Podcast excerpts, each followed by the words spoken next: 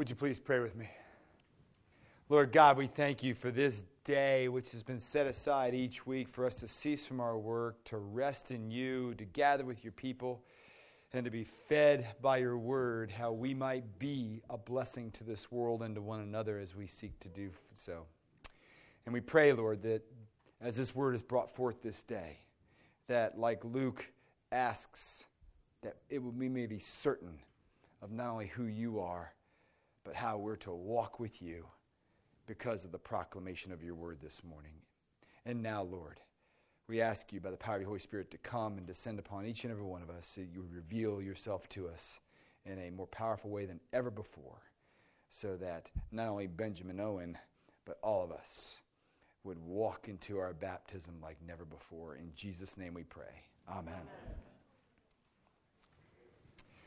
Well, blessed epiphany to each and every one of you as we walk into this season. The word epiphany means revealing. As I mentioned at the welcome, and we're going to see Luke bring forth readings in our lectionary over the next six weeks. God revealing himself, answering that question Does God exist? Yeah, he does. Here he is. And so that's where we are as far as God's people is concerned here at Christ Church because this whole series is called That You May Be Certain. Now, certainty is not a popular thing in our culture. In a post truth culture, where all things are equally true, which is impossible, right?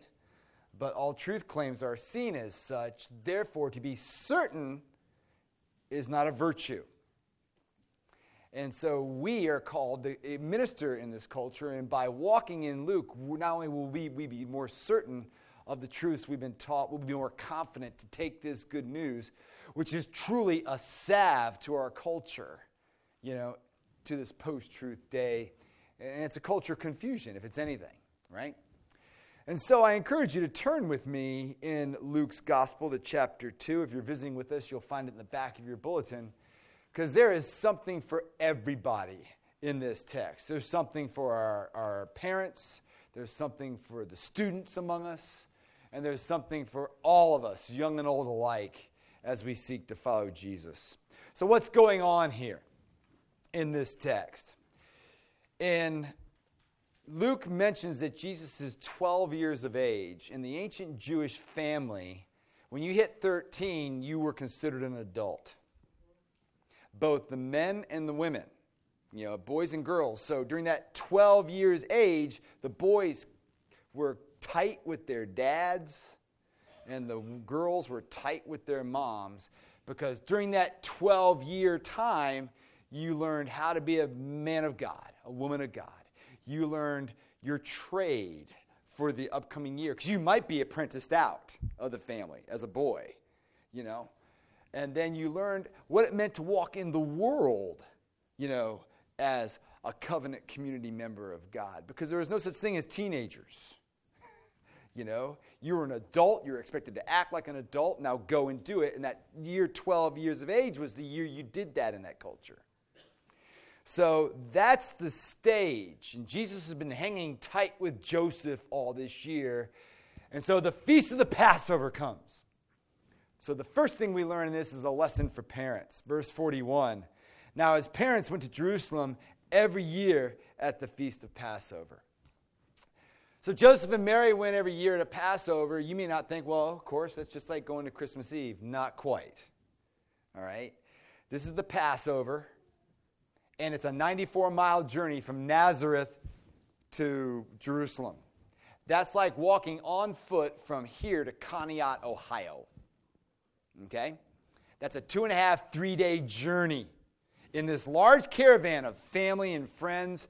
They traveled in caravans for pretty much obvious reasons, right? For safety, because no, no bandits are going to attack a large number of people, all right? And two, for camaraderie. It was a joyful time. The women didn't have to go, it was the men who were required to go. So I think that says something about Mary. She went every year with Joseph. And so I think that says a lot of her devotion and her love of the Lord. And not only was this a 94 mile an hour journey, which was exhausting, I'm sure, it was also kind of a hassle, right? You know, it's a hassle to get, pack all your stuff. You know you're going to be gone for 10 days round trip. Because that's the Feast of Passover was, you know, a further five or six days. I can't remember exactly what, how many days it was. But the reality is, it was a long time that they were there. And it cost money. Joseph and Mary were poor, my friends. We talked about that all during Advent. And so, my friends, it was a hassle, it was exhausting, it cost money, but they went every year because God commanded it. And Joseph and Mary knew the principle that if I walk in God's ways and not my own ways or the world's ways, I'll be greatly blessed. And I know I'll know the Lord better and I'll be able to serve bearing more fruit. Okay? They were immensely blessed by doing so. So, therefore, the lesson for us as parents, I include myself in this, men and women in our marriages, no matter whether you've been married for 10 months or 10 years or 75 years, we are called to, by God to encourage one another in our marriages and in our families in the grace and truth of Jesus Christ. And we do that by walking in biblical Christianity not in what we're talking about tonight, the American gospel, which, quite frankly, at times is a crossless Christianity, which is no Christianity at all. And so today, what a great illustration we have in the baptism, because the baptism covenant that John Mason and Sarah will take for Benjamin Owen is our pattern of discipleship. Is what it means to be a disciple. You know, it's not something Anglicans do, this is something Christians do. All right, so we're going to be making promises with them to follow the Lord. We're going to make promises because this is what Christians do promising to be in the Word every day, to read the Scripture, because this is God's Word which feeds us well. And not only do we read it, we study it. Secondly, that we're going to pray together eh, as a couple and as a family and as a church family. We're people of prayer because we know that when we pray, God moves. I don't know how that works. I've been walking with the Lord a long time, but I know that when I'm going to Him in prayer, He moves. He doesn't always move in the way I expect, but He does move, my friends. So we're called to prayer. We're called to fellowship with other believers, and that doesn't mean necessarily over a cup of coffee after the service. That's a good thing. We should do that, but it means doing life together. And I know that's challenging, but this is normal Christianity, brothers and sisters. So if you're not in a group, consider coming tonight to the Avon Lake group, 6 o'clock. It's pizza night. Stick a DiGiorno in. You know, I don't care. It doesn't even have to be good right? But come, it's at my house tonight, and what we're going to do is break bread together, encourage one another, and we're going to use this phenomenal documentary video that Brian turned me on to called The American Gospel, and we're going to look at biblical texts about what is the gospel. We're going to take two sessions on the gospel and the other four how we mess it up in our culture. It's going to be really glorious, and I encourage you to come join us. And this isn't a small group, by the way, you know. We got other groups to be involved in. I'll be rolling those out as the semester starts to go on, but we're starting tonight, so I figured we'd do that. Come join us. The next promise we will make is that we prioritize this time on Sunday mornings.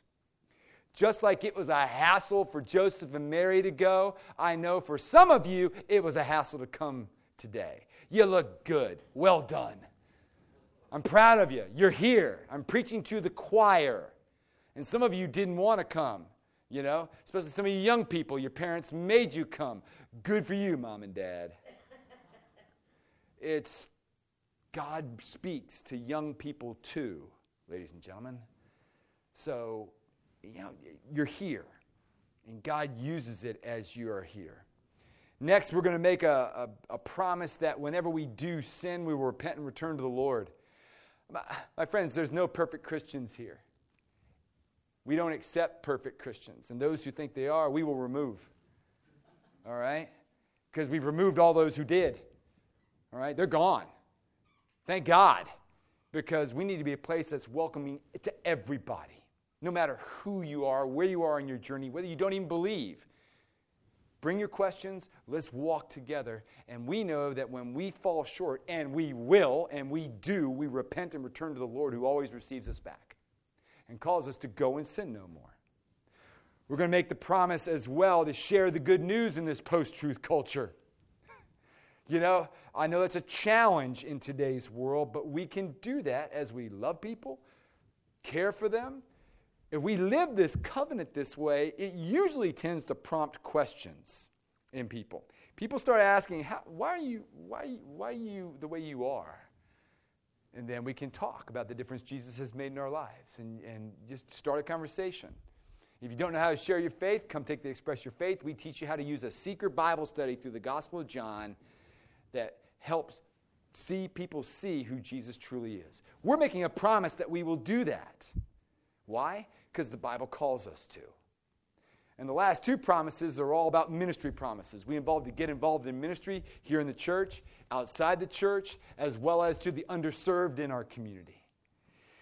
And so, my friends, that's the message to all our adults, and I hope our young people paid attention to that because it applies to you too.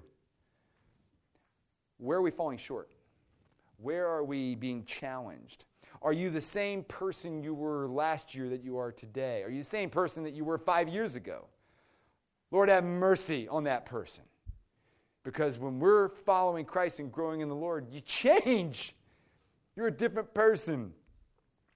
And so, my friends, it's going to cost us. It always will cost us. So we're going to see Jesus say this later on in Luke's gospel. He's going to say, If anyone would come after me, let him deny himself, take up his cross, and follow me. Which means I have to die a thousand deaths a day to be the Christian God calls me to be. There's always something that we have to do in the Lord that I don't necessarily do to my own nature or just to my own selfishness. I don't want to do, but I do do it because God's called me to it. And I know that's where the fulfilling and the abundant life will be truly found. Okay? It's going to cost us, adults. All right, that's the lesson for us adults. What's the lesson for our young people? Well, verse 42 Jesus was 12 years old when he went up according to the custom. And you may be thinking, how in the world could they have lost Jesus? Hello, how many of us have lost our kids in shopping center? You know? My mother in law gave Zach and Ben these awesome Baltimore Orioles coats. I mean, they were literally the coats the players wore. She, she spent way too much money. We've saved them because they're so cool. Um, and, and so you couldn't miss my boys because they had these bright orange sleeves and said Orioles across the front. They were really cool. And Kimmy went to Walmart, you know? And this Walmart, and, and Zach was uh, about three years old. Ben was about 18 months or so. and all of a sudden, she couldn't find Zach. He was gone somewhere. And it was probably just for about three minutes, but it felt like 15. So she started to cry and panic. He wasn't answering. Zachary, Zachary, where is he? He's not around. And she went to the store, and Walmart was pretty impressive. Adam alert, Adam alert, shut the doors. You know, they, the, the, the security ran to the front of the store, and out from the middle of like a kid's clothing section, he pops out and goes, Hi, mommy. All right? This is what happens, right? And so this is a large caravan of people, and it was the custom back then that the women and the younger children were out in front of the caravan. The men and the older boys, especially, were in the back of the caravan. And you had all those middle aged, you know, upper elementary age kids that are really getting quirky and what have you, or with cousins and friends all in the middle. And so they traveled back from the Passover one whole day. Because Joseph obviously thought he was with Mary. Mary obviously thought he was with Joseph. So they sit around the campus, the, the campfire at night and go, Where's Jesus? So they head back another day. All right? A whole day to just get there. That's day two. And day three, they begin to look for him. It took the better part of the day for them to find him. Verse 46 After three days, they found him in the temple, sitting among the teachers, listening to them and asking them questions. So here's the lesson for our young people. If you're in college age and younger, here's how God is speaking to you. Listen. You need to be at a place where you're listening to the Word of God under reputable teachers and asking questions. Because there's no defense like the truth, and God's Word is true, and you can take any question that you have to it. And I am pleased to announce to you that today we introduce to you our new assistant, Zach Jones, this good looking young man behind me. He's going to be our assistant rector, who's the minister in charge of family and youth. And we're going to be praying and getting to know one another throughout this year to set up a structure in place where you will have an opportunity to study the Word, to listen to the Word of God, to ask questions, and to minister. It's not a youth group, parents. We don't do youth groups here. We're allies to you to disciple your kids because that's the promises. If you listen to the promises that the Shacklefords are making today, that's what they're making. All right? And we're coming alongside of them saying, We're with you. All right? And so, young people, where are you growing? Where are you serving? Just like the adults.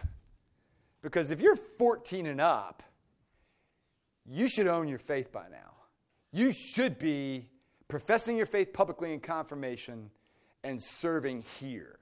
There's no such thing as a Sunday morning Christianity only. It makes a difference Sunday to Saturday, not just Sunday, okay, check, done that, I'm gone. All right? So if you're 14 and above and you have yet to profess your faith in confirmation, What's holding you back? Why? Are you still in an investigative phase? Okay, that's fine. But you shouldn't be receiving communion. Really? I mean, at this stage of the game, you know, you're not ready to step up and profess your faith? Come on, let's go. You know? So, we want to encourage you to come and partake and serve among us, young people. And the last message is for all of us. It doesn't stop there. It's awesome, by the way. Verse 48 And when his parents saw him, they were astonished. And his mother said to him, Son, why have you treated us so? Behold, your father and I have been searching you in great distress. so they go back. Can you imagine? You know, he's been, he's been there three days. You know, he obviously had some relationships that were he knew there. He had a place to stay somehow but he's there and he's with the finest theological minds of Israel asking them questions, and they're amazed at how so wise and insightful Jesus is. But Mary is a mom. She's scared, she's hurt, she's angry. So she says the words that every mother has said at one time or another Your father and I are angry, we're upset. It, it just packs a little more of a wallop, you know? And that's, that's what happens, all right? Your father is very upset with you. And I think some of that is going on here, but I think what I'm sure of, what Luke is saying to each and every one of us, this is a 12 year old. And this is signified of the significance of this particular Passover in Jesus' life and explains the reference to Jesus' father and Mary's rebuke. Your father and I, how could you treat us like this? So, what she is really saying, if you get what she's saying, of all the years, son, of all the years this is the year you should be sticking with your dad, learning from your dad, knowing the business, learning how to walk like a man of God, learning how to walk out in the community with integrity. And he looks at his mom and says, Mom, I am. I'm listening to my father. You know, she says, Your father, and he says, My father. Okay? He says, Mom, it's happening. I am listening to my father. I'm about my father's house. This is the year in which my Father is beginning to tell me what to do, beginning to tell me who I am in new and different ways and why I'm here. Mom, it's begun. This is great writing by Luke, my friends. Um, we have no exact, we don't know, have any idea how exactly Jesus knew, whether God spoke him to an audible voice. We're unsure. But isn't it fascinating that the year in which the boy begins to understand what he's here for, his heavenly calling, the heavenly father, Jesus' real father, comes and begins to speak about him, who he is, and what he's here to do. He begins to speak about his sonship. And that's the reason why Jesus makes this astounding claim when he says, I'm about my father's house. I'm about my father's business. And here's the, you know, uh, and we see in verse 50 that she's so perplexed. Verse 50, read it along with me. And they did not understand the saying that he spoke to him. You know, it's very difficult for us to understand uh, the momentous nature of what Jesus said because we live in an individualistic Western society. That this is an Eastern, ancient, near Middle Eastern context where you do not talk to your parents like this. And so, in Eastern cultures, obedience to the parents, loyalty to the parents, loyalty to the family is the ultimate duty. And she's come and said, You've distressed us, and you've distressed the family. You know, the ultimate duty that you have. And Jesus says, I have a relationship with God that transcends and revitalizes my relationship with you, mom. I have a relationship with God beyond anything anyone else has ever had, deeper and different than any other relationship anyone has ever had with the Lord. And Judaism seldom refers to God as the Father, and yet here Jesus is talking about our Heavenly Father, and he tells his followers that we can call him Father too. Matter of fact, we can call him Daddy. So, on the one hand, Jesus is making this great, enormous claim. He's the holy, awesome God.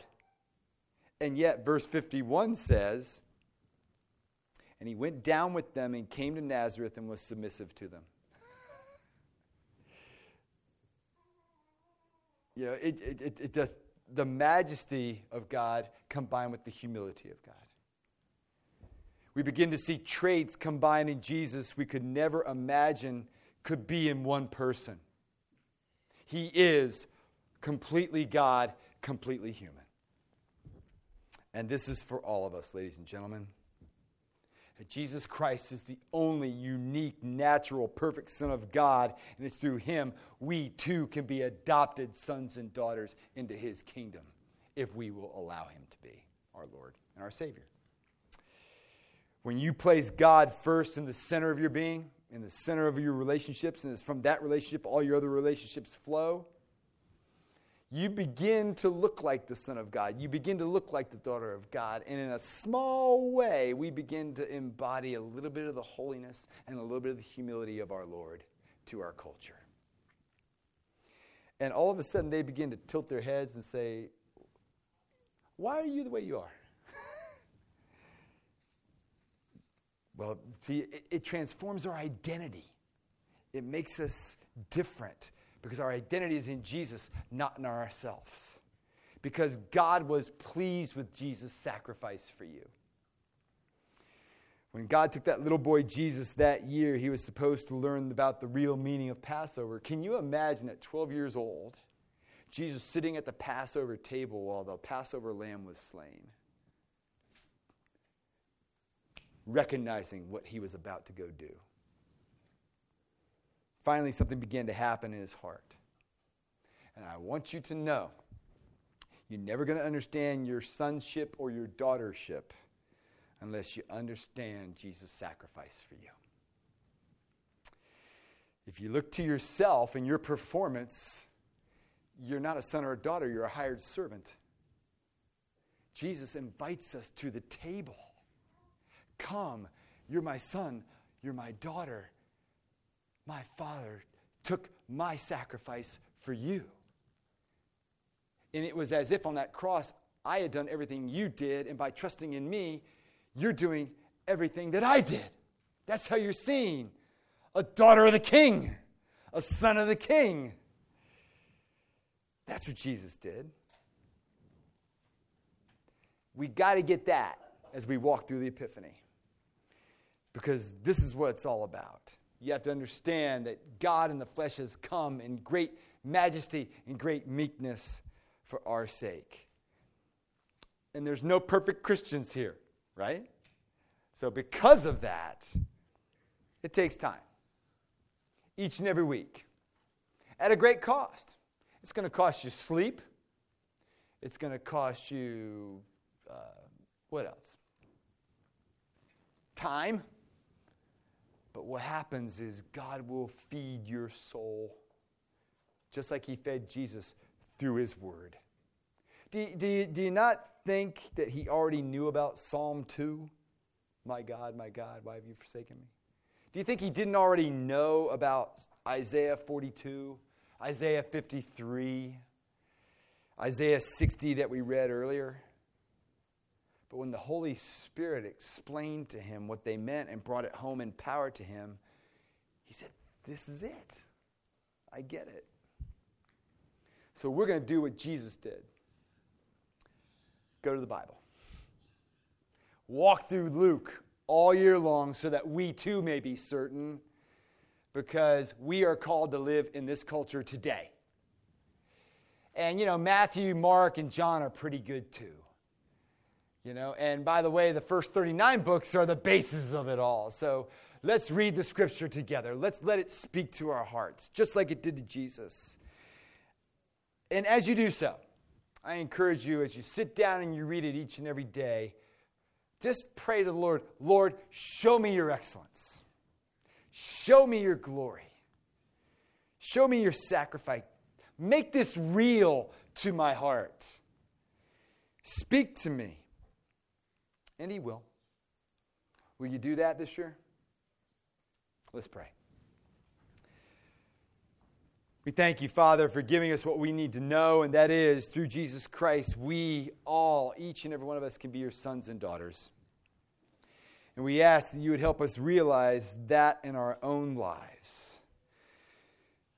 Perhaps some of us don't even have the understanding that we need because we've never really asked for this relationship with you.